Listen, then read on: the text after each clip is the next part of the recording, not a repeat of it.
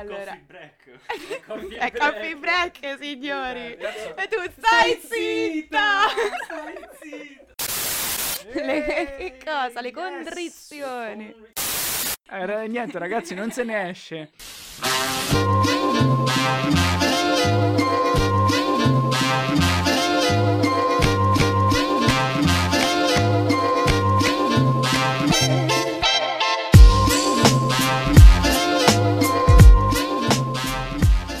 tutti ragazzi e benvenuti in questa nuovissima puntata di In The Mood for Talk. Io sono Lavinia Io sono Luca.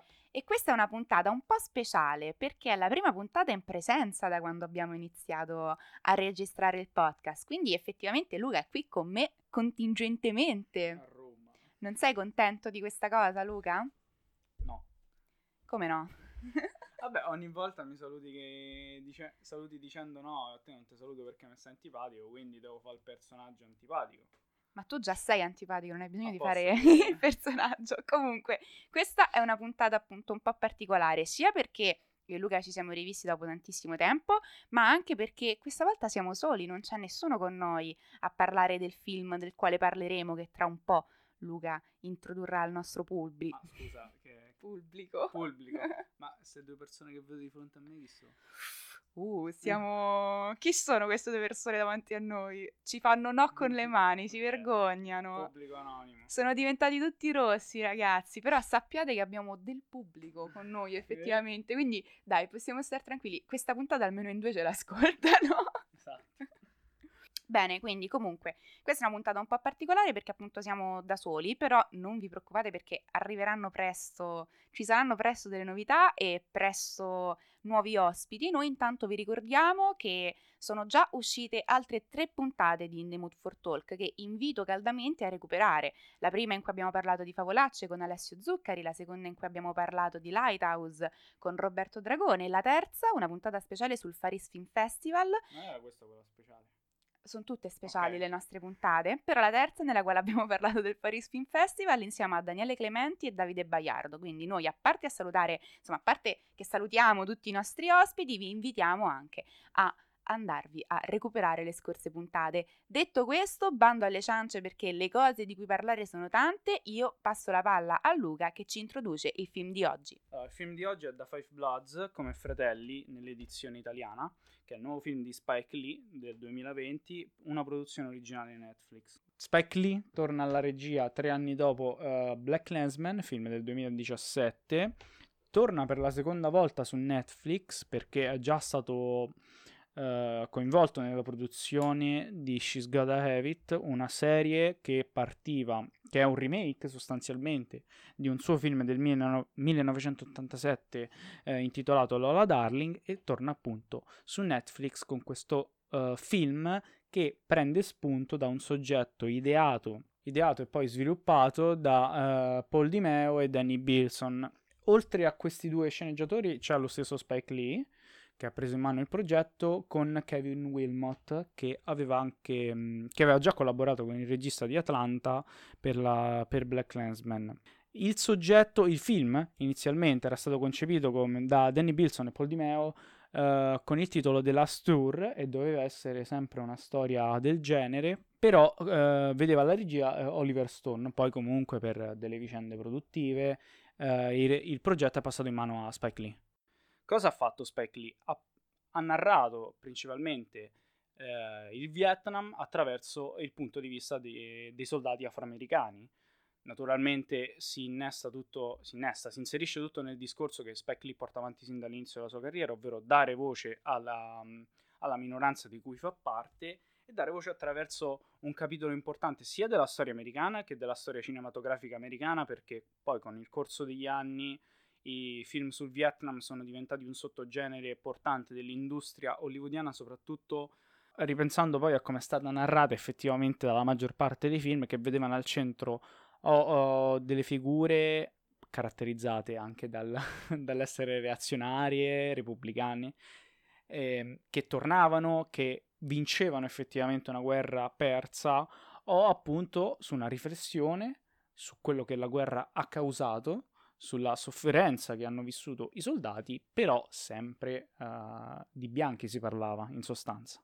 Il film bas- si basa su una premessa molto semplice, ovvero quattro veterani, tutti afroamericani, tornano sul campo di battaglia, ovvero, o meglio, tornano in Vietnam eh, ai giorni nostri, nel 2020, per ritrovare i resti di un loro commilitone morto sul campo di battaglia ehm, e per ritrovare anche un bottino che avevano sepolto, che avevano intercettato in una missione, eh, come vedremo all'inizio del film attraverso un flashback, e appunto per ritrovarlo e riportarlo al loro popolo.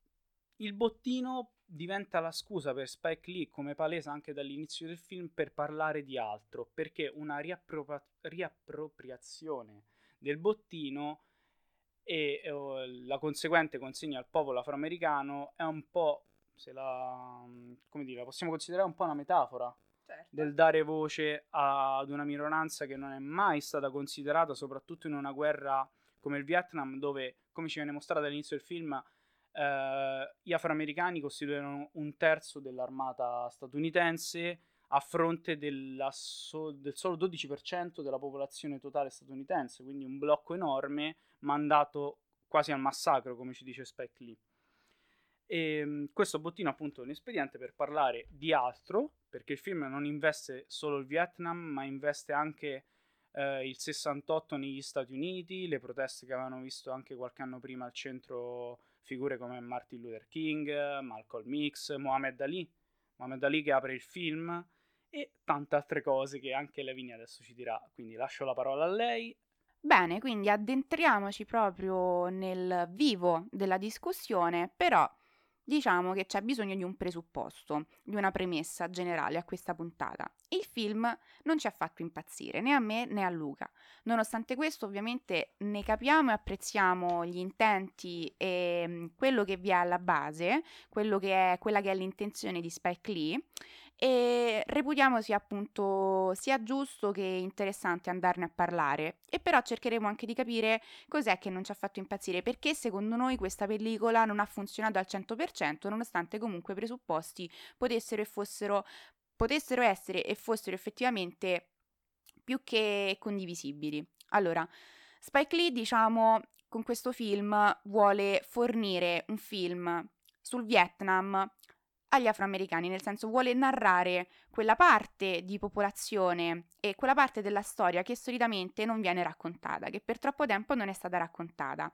E quindi ambienta un film in Vietnam, lo ambienta però ai giorni nostri, per creare un ponte tra quella che fu la situazione in Vietnam e quella che è la situazione in America allo stato attuale delle cose. È proprio questo che, diciamo, non ha convinto me personalmente, il, l'alto livello di anacronismo che vi, che, vi, che vi, è comunque nella pellicola.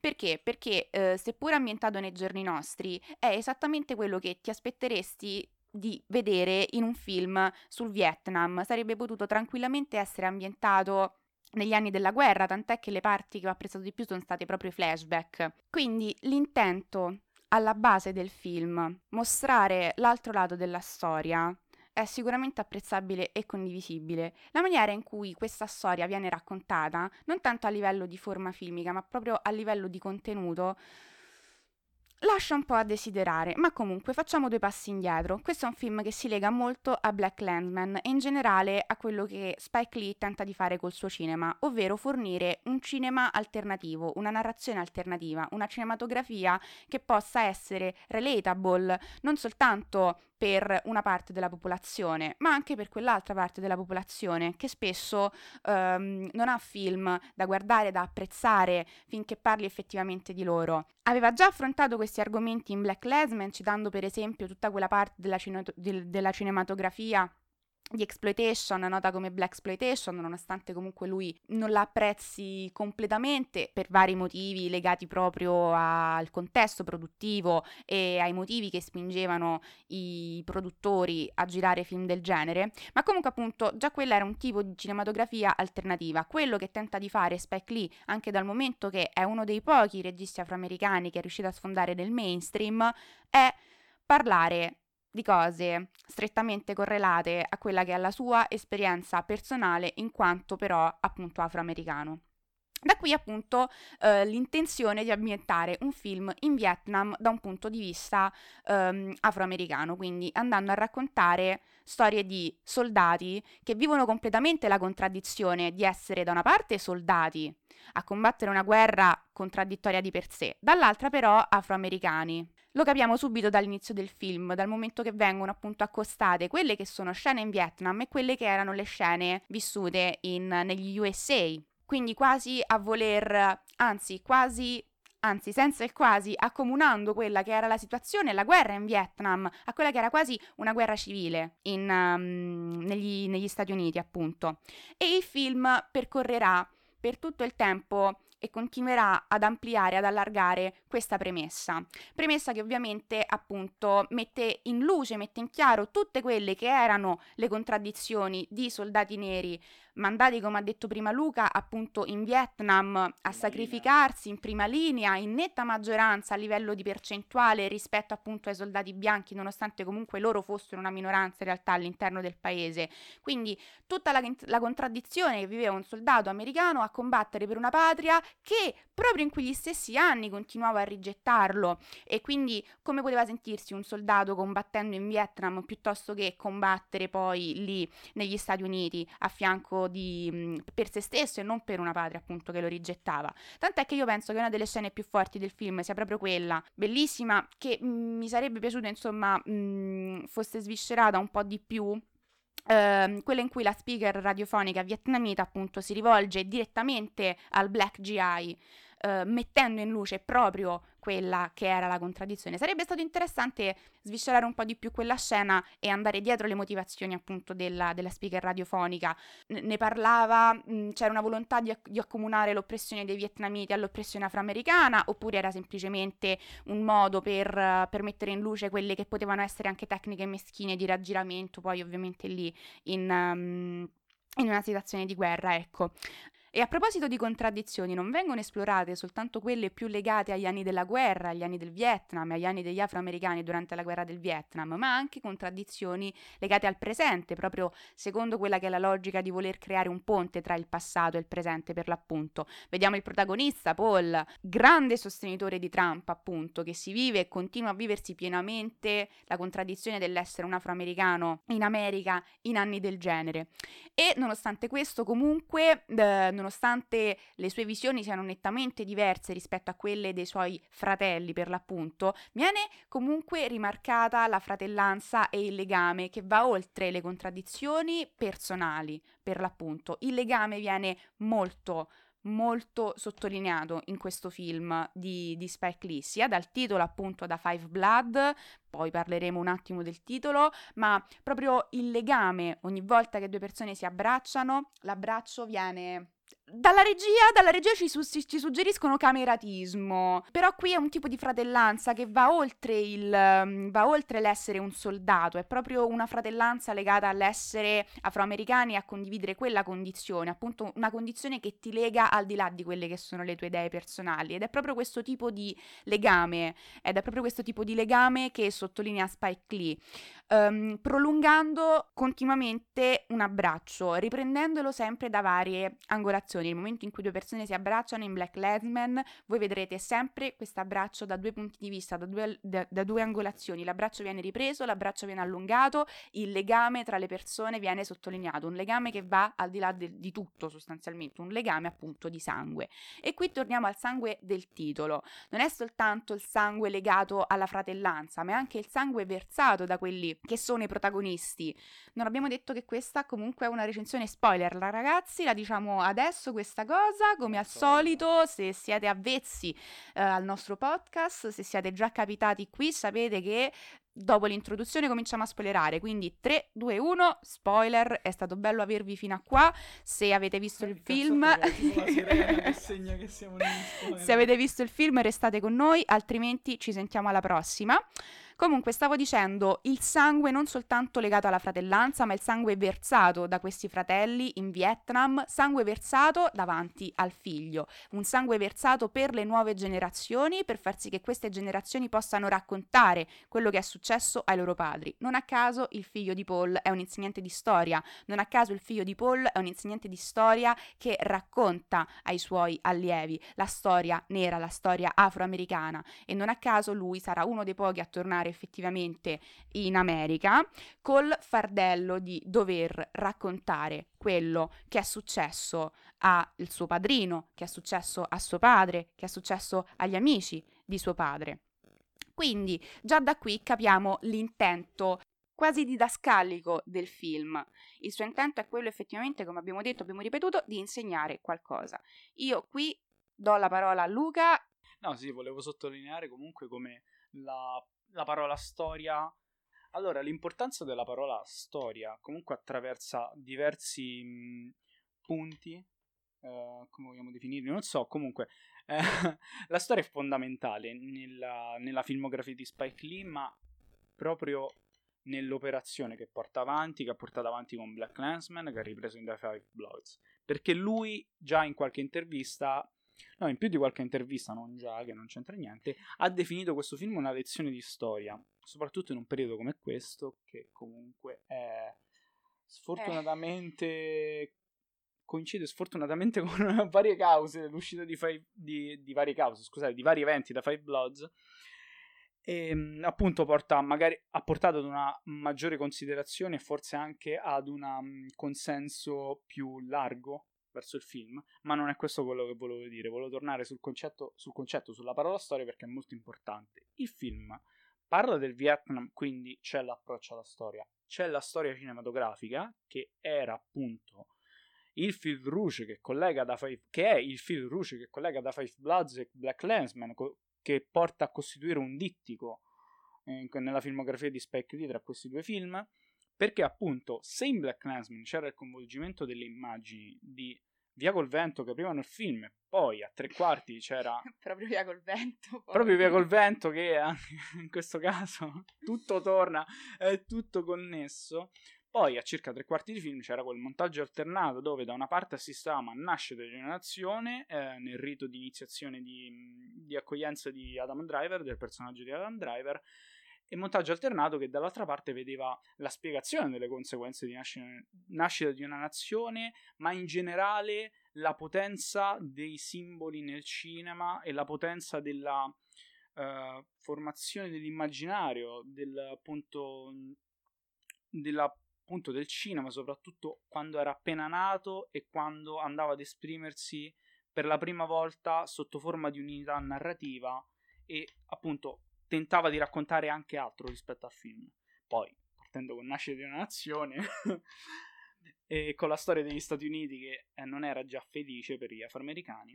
Ma quando okay, mai lo è stata? Quando mai lo è stata? In questo film cosa succede? Magari in maniera eccessivamente didascalica, come ha detto prima Lavinia, che è anche il motivo principale per cui il film a me non è piaciuto, e probabilmente anche per l'alternanza di toni eccessivamente esagerata e per una durata che eh, personalmente, ma anche come Lavinia e sì, anche altri amici, tutta. tra cui il famosissimo Alessio che è anche Vabbè, c'è da dire che Alessio ha problemi con i film lunghi. Noi, no. nonostante non abbiamo problemi no, no, con i no, film però lunghi. comunque non siamo uniche, gli unici due che non hanno che, anzi, è un punto che torna in tutte le recensioni, sì, quello della durata. Si sono sentite tutte si le 2 ore sentite le 2 ore e 35.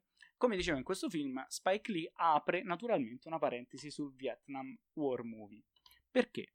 Eh, prima di tutto, una delle prime scene vede campeggiare alle spalle dei nostri protagonisti in una discoteca una scritta in rosso, quasi rosso sangue, veramente che sfonda quasi lo schermo, che appunto recita il titolo del famoso film di Coppola del 79, Apocalypse Now. Nel film poi torneranno in inquadrature dall'alto, tornerà molto il fiume, che era uno dei temi, uno delle, dei simboli portanti del film di, di Francis Ford Coppola, tratto da, Ramon, da, un romanzo di Conrad, ma torna anche un determinato tipo di film che dicevo prima, che era quello eh, repubblicano degli anni 80 o anche quello di un tentativo di ri- rivalsa, di non lo so, vendetta, come vogliamo definirla, anche se Rambo è un caso particolare, perché viene citato all'inizio del film Rambo 2, che vedeva il nostro protagonista, il nostro Silvestre Stallone, tornare appunto in Vietnam in quel film, dopo che nel primo era un reduce che veniva maltrattato negli Stati Uniti, e appunto viene trattato dai protagonisti so- solo sotto forma di dialogo e eh, secondo me è stata una soluzione che diciamo, poteva gestire in un altro modo Spike Lee perché... Dici, non hai apprezzato lo spiegone? Non, apprezz- non ho apprezzato lo spiegone perché Spike Lee in questo film mostra due facce del suo fare cinema, ovvero un fare cinema molto eh, alternativo e molto di inventiva, eh, sequenze costruite in una maniera molto particolare che fanno... Eh, che certificano il talento di questo regista e, e, a questa faccia si va a contrapporre una faccia eccessivamente didascalica che può far pesare ancora di più secondo me la visione allo spettatore. In particolar modo eh, appunto nei flashback che sì sono girati molto bene però eh, c'è un utilizzo della musica eccessivamente didascalico ma anche nei dialoghi come avevo detto prima. E come dicevamo appunto c'è questo approccio che torna eh, verso la storia che secondo me era giusto sottolineare perché è un dialogo ehm, che merita il suo spazio, naturalmente quello della, del cinema afroamericano, però mh, mm, non lo so, non mi ha molto convinto, nonostante comunque riconosca io l'importanza di approcciarsi al cinema uh, sul Vietnam che ha portato dei problemi forse eccessivi. Sì, infatti io ci tenevo a dire che, che, ovviamente sia io che Luca siamo consapevoli del nostro essere due spettatori, innanzitutto bianchi, quindi comunque prendete le nostre parole per quello che sono. Ci chiediamo effettivamente quanto possa pesare l'esperienza personale nell'apprezzare un tipo, non un tipo di film del genere, ma questo film. Quanto può risultare ad altri didascalico tanto quanto è sembrato a noi oppure effettivamente a uno spettatore che condivide le esperienze dei personaggi, che condivide le esperienze dei registi. Questo film in realtà non è sembrato tale, ma è stato un, uh, un sospiro di sollievo, un ah, finalmente qualcuno che dice le cose. Comunque, mh, mm, boh, non so, forse io personalmente Forse cercavo altro da questo film, mi ero fatto un'idea o delle aspettative molto più alte, però vedere questo risultato è un po', non dico deludente, però sinceramente volevo una, una risposta per immagini, come mm, okay, certo. ci abituato, una risposta anche forse aggressiva che non si fermava ai toni com- ai, a quei toni della commedia che, che riprendono anche appunto una, uno schema che eh, seguiva appunto in Black Landsman. Non lo so, forse Ehm, per me il discorso da fare è, spesso, è molto naturalmente legato a quello che stiamo vivendo, perché non, non puoi slegare un film del genere da storico, un periodo certo. del genere, perché non lo so, probabilmente ci aspettavamo l'aura profetica, anche se Black Lives Matter che vediamo nel film esiste dal 2013. Sì, sì, sì. Non sappiamo come... Mm, Così come, cioè il movimento è, esiste dal 2013, ma quello che poi il movimento cerca di sottolineare e quello per il quale si batte, quello per cui si batte, in realtà è purtroppo una verità tristemente nota da anni, molto più, molto prima del 2013, quindi... Però mh, questo era senza dubbio, un, questo è senza dubbio un momento mh, nel quale i riflettori sono puntati su un certo tipo di realtà, quindi mh, era anche appunto un momento in cui il film di Speckley era particolarmente atteso questo è sicuramente Sì, particolarmente vero, sì. atteso, mm, non lo so, però comunque l'effetto non era quello probabilmente desiderato. Mm, perché riconosco comunque la facoltà. Quantomeno uh, da, da, insomma, da te, da noi. Cioè, da dire che io non mi sono sentita delusa dal film per un semplice motivo. Io fortemente. Mm, sì, ma io mh, lo sapevo, cioè nel senso sapevo che non era il mio tipo di film, ovviamente ritengo importante per uno spettatore conoscersi e io conosco i miei gusti, so che le premesse, quattro veterani tornano in Vietnam per cercare un tesoro, in questo caso anche la salma dell'amico e del commilitone perduto, non sono le premesse che mi portano ad approcciarmi un film, eh, ad approcciarmi a un film, quindi io non è che ho subito la delusione del film perché in realtà sapevo probabilmente non mi sarebbe piaciuto, però paradossalmente non mi è piaciuto ehm, per quelli che poi sono altri motivi. Probabilmente eh, col senno di poi, col, appunto con uh, il venire a conoscenza del soggetto che non era in mano di, Sp- di Spike Lee sin dall'inizio, probabilmente il difetto per me risiede lì. Mm. che non era forse il contesto adatto, forse richiedeva una modifica ulteriore questo soggetto, non lo so, è una domanda che mi sto ponendo, non ho delle risposte effettivamente. Perché comunque ehm, appunto secondo me è talmente tanto legato al contesto che bisogna capire eh, effettivamente quello che non, ha, che non si è apprezzato del film. Anche perché bisogna pesare effettivamente le parole in questo caso più, più, che negli altri perché è molto delicata la situazione che appunto stiamo vivendo come al solito. Per questo ci ho tenuto a sottolineare che comunque prima di tutto restiamo spettatori bianchi, quindi ovviamente non... a parte che non abbiamo mai la pretesa di parlare per tutti, no, assolutamente non, non sì, puoi, di più in questo caso. Non puoi probabilmente giudicare, però ecco, ci sono prodotti migliori che magari affrontano l'argomento. Per dirti, io Black Lensman l'avevo apprezzato di più. Mm, io parlo anche già anzi, io parlo anche no, delle nuove di Jordan Peele, dici? No, di, sì, anche di lui, Jordan Peele o anche Ava DuVernay che su Netflix trovate con tredicesimo emendamento che probabilmente con la forma del documentario, come dicevo prima, forse avrebbe avuto più effetto il film. Non lo so, perché comunque il film funziona nelle fasi del flashback. Lì Spike Lee, anzi, o- oltre ai flashback, funziona anche in un'altra fase. Però la- li abbiamo percepito quando. cioè, non l'abbiamo percepito, scusate. Eh, lo, arriva in una fase in cui già ero stanco e forse non l'ho eh, assorbita appieno, però comunque nei flashback funziona. A me viene in mente il flashback dei, della squadra, dei Bloods, quando sono a riposo e tramite la radio apprendono della morte di Martin Luther King sì, e Stormy Norman, che era il capo che tornano, che appunto è il... Um, il capo un che, profeta, insomma. Che tornano a cercare, però, sì. quello volevo dire, Stormy ah, okay. Esatto, interpretato tra l'altro da un bravissimo Chadwick Boseman, che ha preso parte, prese parte anche al cast di um, Black, Black Panther, Panther, della Marvel. E um, in quella sequenza Spike Lee effettivamente dà forza, um, esprime appieno il suo talento, è molto suggestiva. Eh, vai Lavinia, sì. E qua mi inserisco proprio perché mh, se quello che non ha apprezzato Luca sono stati gli spiegoni, quello che mi ha portato a non apprezzare il film è l'eccessivo anacronismo, nel senso che Pure qui capisco l'intento dietro questo anacronismo, capisco l'intento di, del far tornare dei veterani in Vietnam e poi effettivamente trasformare quella situazione quasi nel Vietnam, cioè a un certo punto, nonostante siano i giorni nostri, quello che si vive, quello che si vede è effettivamente il Vietnam. E allora a questo punto mi chiedo se um, avessi apprezzato di più il film se fosse aiuto la consecuzione temporum come caspita si dice? Allora a questo punto mi chiedo, avrei apprezzato di più il film se fosse stato ambientato completamente dall'inizio alla fine in quella che è la guerra, in quelli che sono gli anni del Vietnam, anche perché questo anacronismo è fortemente proprio rimarcato e evidenziato da, da Spike Lee, quindi sicuramente appunto loro hanno la stessa età del presente, appunto, quindi è sicuramente voluto, capisco appunto il discorso del ponte, il discorso del per loro quello non è passato e non può essere passato perché non hanno avuto momenti per metabolizzare quella cosa, anche proprio a livello cinematografico, quindi è rimarcato questo anacronismo, loro nei flashback hanno l'età che hanno nel presente, soltanto alla fine vedremo quella foto in cui sono tutti giovani, proprio alla fine del film, un film che ha servito anche come spazio e come momento per riflettere e metabolizzare una serie di esperienze, quindi ripeto, capisco, probabilmente sicuramente quel anacronismo è voluto, però al tempo stesso, dal momento che le sequenze più apprezzabili sono proprio quelle del flashback,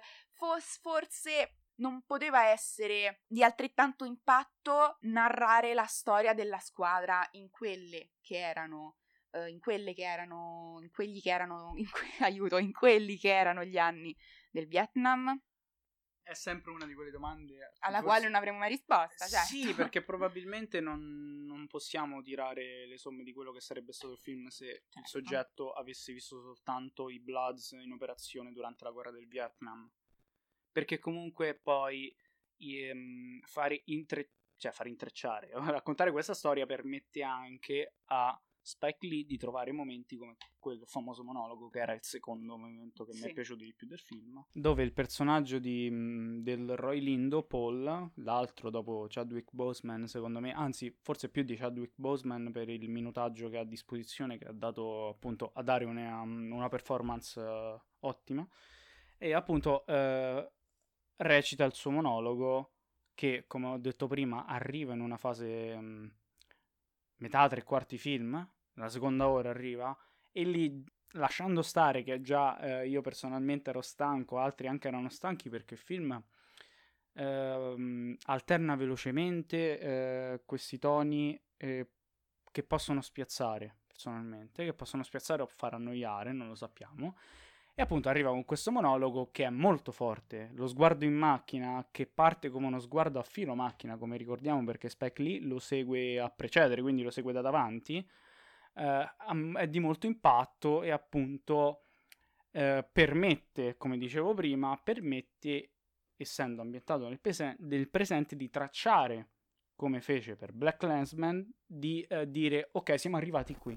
Ok, siamo, siamo arrivati qui e appunto uh, fare una, un'operazione simile a Black Landsman, quindi se nell'altro film erano le immagini di Charlottesville, qui uh, far parlare effettivamente i protagonisti di, questo, di queste sofferenze o anche per fare uh, un discorso legato puramente alla forma, perché nel film Già, part- la linea è partita in quarta, mi stava per tirare una capocciata.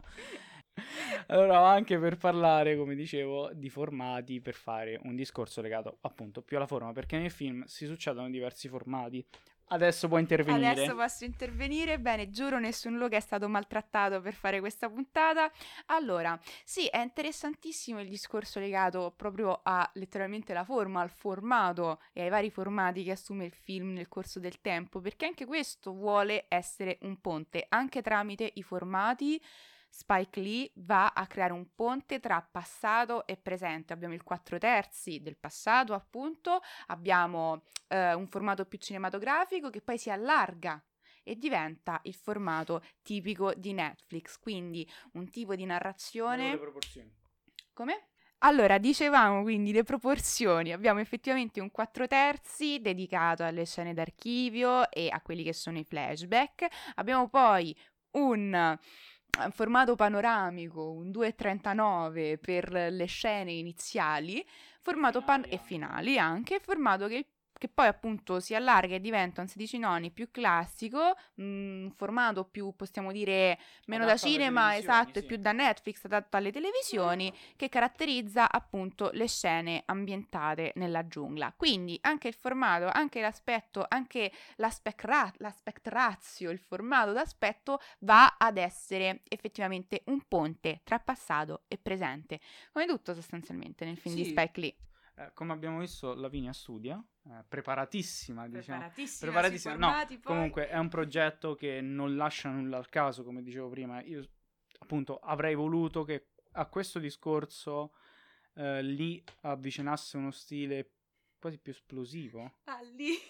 A lì, lì, lì, lì, lì, avvicinasse. Ok, va. Eh, lì eh, accostasse, diciamo. oh, Lì, lì accostassi. Vabbè, scusa, la smetto, vai.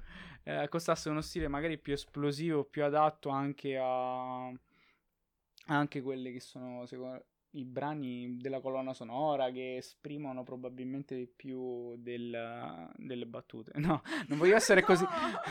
non voglio essere così cattivo. No, sto scherzando, Ma anche però prima stai dicendo che la musica in certi passi era Allora, troppo drammatica. quella composta, credo quella originale del film che caratterizza particolarmente il primo flashback, che è quello dove appunto i nostri incontrano il bottino e il ritrovamento del primo lingotto, lì eh, dai, eh, dai, eh. Eh, niente ragazzi, non se ne esce in quelle sequenze, non lì. eh, l'utilizzo che ne è stato fatto è un po' eccessivo. Ok. Eh, è la traccia, forse la... Stucca. No, stucca, però ehm, il ricalcare eccessivamente qualcosa che era già chiaro. Forse... Appunto, didascalico. Eh, sì, eccessivamente didascalico, la parola giusta. sì, la parola giusta.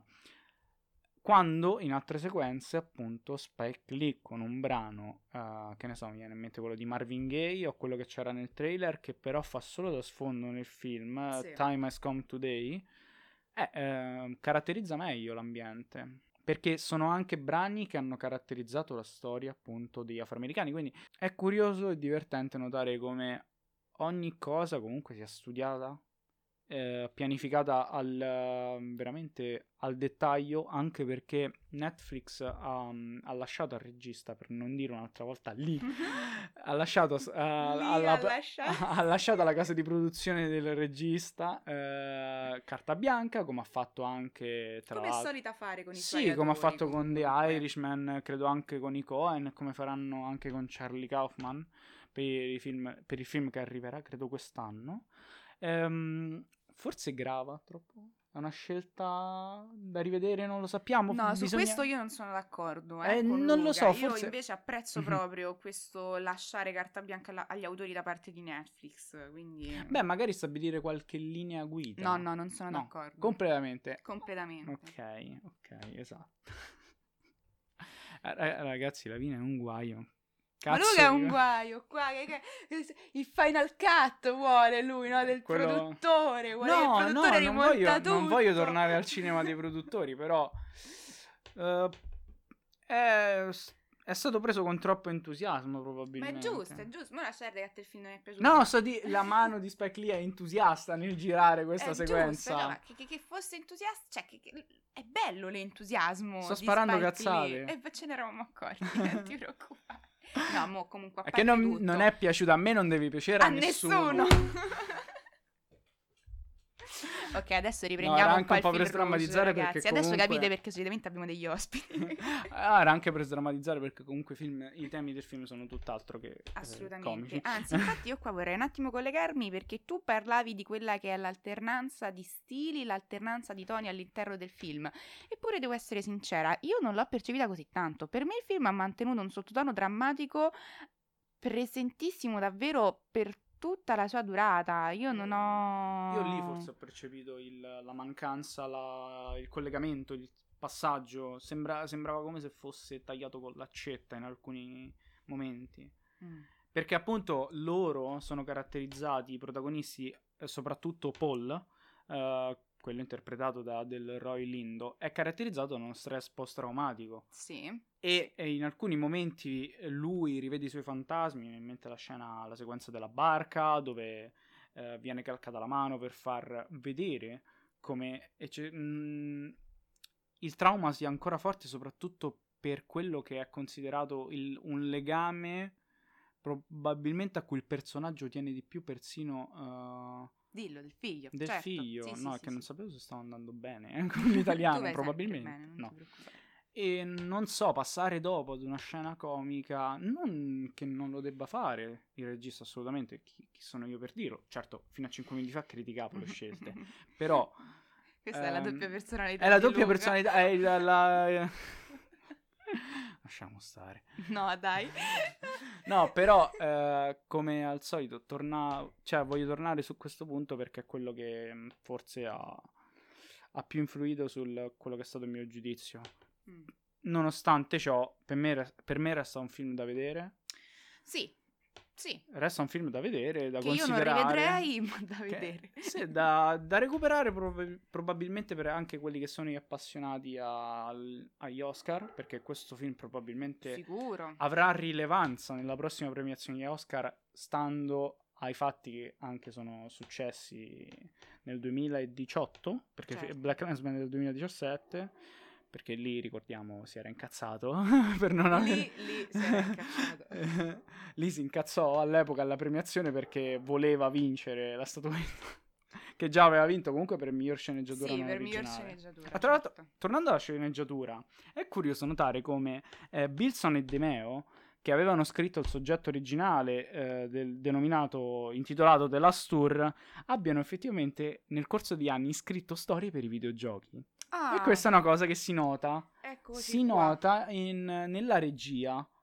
Secondo me non è casuale come cosa, perché Spike Lee eh, forse non ha toccato completamente la sceneggiatura e eh, si è attenuto alle indicazioni registiche, non lo so, perché mh, poi comunque eh, entrando nel dettaglio loro hanno curato le storie dei giochi dei, dei videogiochi di James Bond, Mhm. ehm, quindi giochi improntati ad un appunto un lato action. E quindi è una cosa curiosa da notare, soprattutto dopo 1917, che è stato definito il film con Più la re- videoludico. Sì, più videoludico. Assolutamente. e niente. E niente. Eh, crediamo di aver detto tutto, soprattutto perché siamo due, stiamo sparando cazzate, Tante. tante, e abbiamo bisogno di un ospite, perché ci serviranno gli ospiti che già ci sono stati in futuro probabilmente per una puntata speciale. Eh, ma tu stai spoilerando troppo. E stai però. spoilerando, è di ieri la notizia di Tenet, che, che vuoi? Sì. che- Comunque io chiunque in realtà ho sentito il film non... eh, Sì, eh, allora c'è stato, io ho notato eh, leggendo le recensioni su internet che i- le prime, quelle che sono arrivate sin da subito, che forse erano il risultato di, di alcune anteprime, perché il film comunque è stato, i test screening sono stati fatti negli Stati Uniti prima che Sì. ci fosse l'emergenza de- da, mm, appunto del coronavirus e le, le prime recensioni sono state tutte... mm, eh, È entusiaste. Entusiaste, sì, eh, con voti altissimi. Metacritic eh, lo conferma. Il film ha una media di 81, se non erro, ad Che è oggi. una media molto alta. È una media molto comunque. alta. Però adesso sta andando un po' a scemare questo entusiasmo. Come al solito, comunque, qualsiasi film che è circondato da un hype molto alto eh, segue questo percorso, diciamo. Eh, cosa stai pensando? Tenet? Eh, ovviamente. Ah, Vabbè, è anche giusto comunque. ehm, però Due film eh, diversissimi tra dicevo, loro, però insomma Tenet, cioè se, se parli di hype hanno in comune il puoi non protagonista comunque ha in comune il protagonista con Black Clansman Ah, beh, è lo sì. stesso John David Washington se non ricordo male comunque eh, adesso sta andando un po' a scemare eh, poi comunque negli Stati Uniti appunto se, mh, il discorso è molto legato al contesto Certo. ed è anche giusto perché il film eh, spesso e volentieri Beh, anzi ogni è film una comunque ha figlio del contesto all'interno Assolutamente sì, nasce, poi quindi- comunque eh, la parola che viene utilizzata spesso eh, è manifesto, appunto si torna spesso sul concetto di lezione di storia, ci sta come cosa, eh, il fatto che non ci sia piaciuto non vuol dire che il film, appunto come dicevamo prima, non debba essere visto, Assolutamente. eh, perché comunque la filmografia di Spike Lee è da tenere sempre d'occhio, eh, magari fare un passo anche indietro, tornare a fare la cosa giusta, tornare a-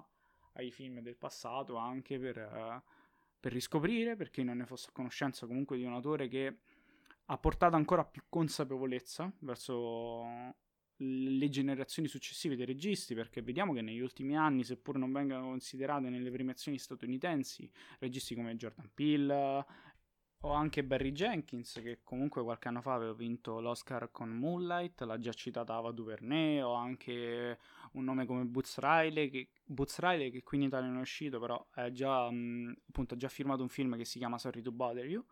Con- Tra l'altro ricordiamo che Jordan Peele è stato anche produttore di Black Landsman per Sì, sì, eh, Spike no, ma Lee, ci sono molte operazioni effettivamente che trovano spazio, come dicevo su Netflix non c'è solo tredicesimo emendamento, c'è ehm, anche Wendy Seas, che è una, serie, Certo. una miniserie molto interessante che narra di un caso di cronaca di ingiustizia verso 4-5 ragazzi afroamericani. Insomma, il nostro invito è quello a recuperare registi e autori afroamericani anche al di là di Spike sì, Lee. non è Comunque solo il sua, nostro, esatto, Spike Lee, sì, cosa, scontatissimo, non saremo nei primi né l'ultimi a fare consiglio una cosa del genere, però ci sembrava la sede, mi sembrava la sede adatta perlomeno per, Sì, poi per naturalmente farlo, anche perché comunque Spike Lee dalla sua appunto ha sicuramente l'essere mh, il regista afroamericano che più ha sfondato a livello mainstream, che più è conosciuto. È arrivato dopo, è arrivato dopo la Black Exploitation ed è Certo. arrivato in un altro modo, come sottolineavi tu prima, ma Sì. è un discorso Anche che comunque... contrapponendosi spesso alla black exploitation. Assolutamente, è un discorso che non si ferma però al, al cinema, perché anche attraverso la musica, anche attraverso sempre l'audiovisivo, abbiamo trovato delle voci rilevanti che hanno saputo far, far luce sull'argomento in maniera significativa. Eh, prima abbiamo rivisto il video di is This is America. America, ma c'è anche una canzone che- di cui vi consigliamo il video per l'impatto che ha avuto, che, che ha sul- sullo spettatore del video, che è Pig Feet.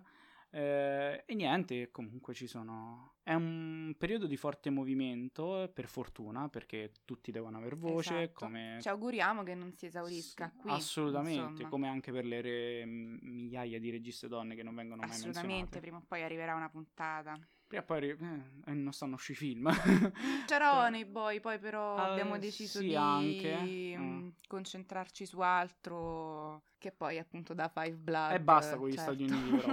Basta con gli Stati Uniti. Abbiamo parlato di cinema asiatico. La settimana prossima si tornerà non in Europa, ma andremo in Canada. Eh, eh, hai detto troppo, hai detto troppo. Ma Vabbè, ma è ovvio che andremo in Canada, insomma, esce il nuovo film di Dolan. Che Esatto. fai, non ci vai? Un viaggettino come le viaggettino. Sì, noi andiamo fisicamente sui Fisicamente, posti. sì, sì, sì, tipo adesso siamo Tornati dal Vietnam. Vietnam. No, Ah, siamo tornati dal ok, sì. Vietnam, ok. Eh, Lavinia ancora soffre di jet lag. Sì, sto ancora lì io. Va bene, ragazzi, direi che ci stiamo dilungando. Eh, spero, speriamo come al solito che la puntata vi sia piaciuta. Vi invitiamo a recuperare le altre, come ho detto all'inizio. Vi invitiamo a farci sapere cosa ne pensate in generale di questa Acquistate l'accredito puntata. del Farist che inizia tra poco. Ok, sì, acquistate l'accredito del Fariz, va bene ricordarlo, perché appunto per chi se la fosse persa abbiamo dedicato una puntata al Faris Spin Festival, una delle realtà più interessanti che abbiamo qui in Italia. Detto questo, comunque, recuperate da Five Blood. Recuperate le altre puntate del podcast. Fateci sapere che ne pensate di Da Five Blood e delle altre puntate del podcast. Ah, Vedete film. Vedete film in generale? Vabbè, ma questo mi sembra proprio. Cioè, messi la pallista oggi. Cioè, proprio la pallistiano È quello la- che hai detto. È, proprio quella la cosa- pallistiano. È quella cosa che torna che è Eh, necessaria. no, vabbè, vabbè, sentite, io qua chiudo prima che Luca continua a sparare. mm, Cazzate. Non volevo dirlo, volevo essere Tanto, più. siamo. Tanto ormai. Vabbè, ragazzi, davvero, detto questo, un bacio, un abbraccio. Ci sentiamo alla Like, prossima. iscrivetevi- rag- no, like, no. iscrivetevi. No, avevo sbagliato, avevo sbagliato. E niente, ragazzi, davvero, grazie per averci sentito. Ciao a e tutti. ciao a tutti, ci sentiamo alla prossima.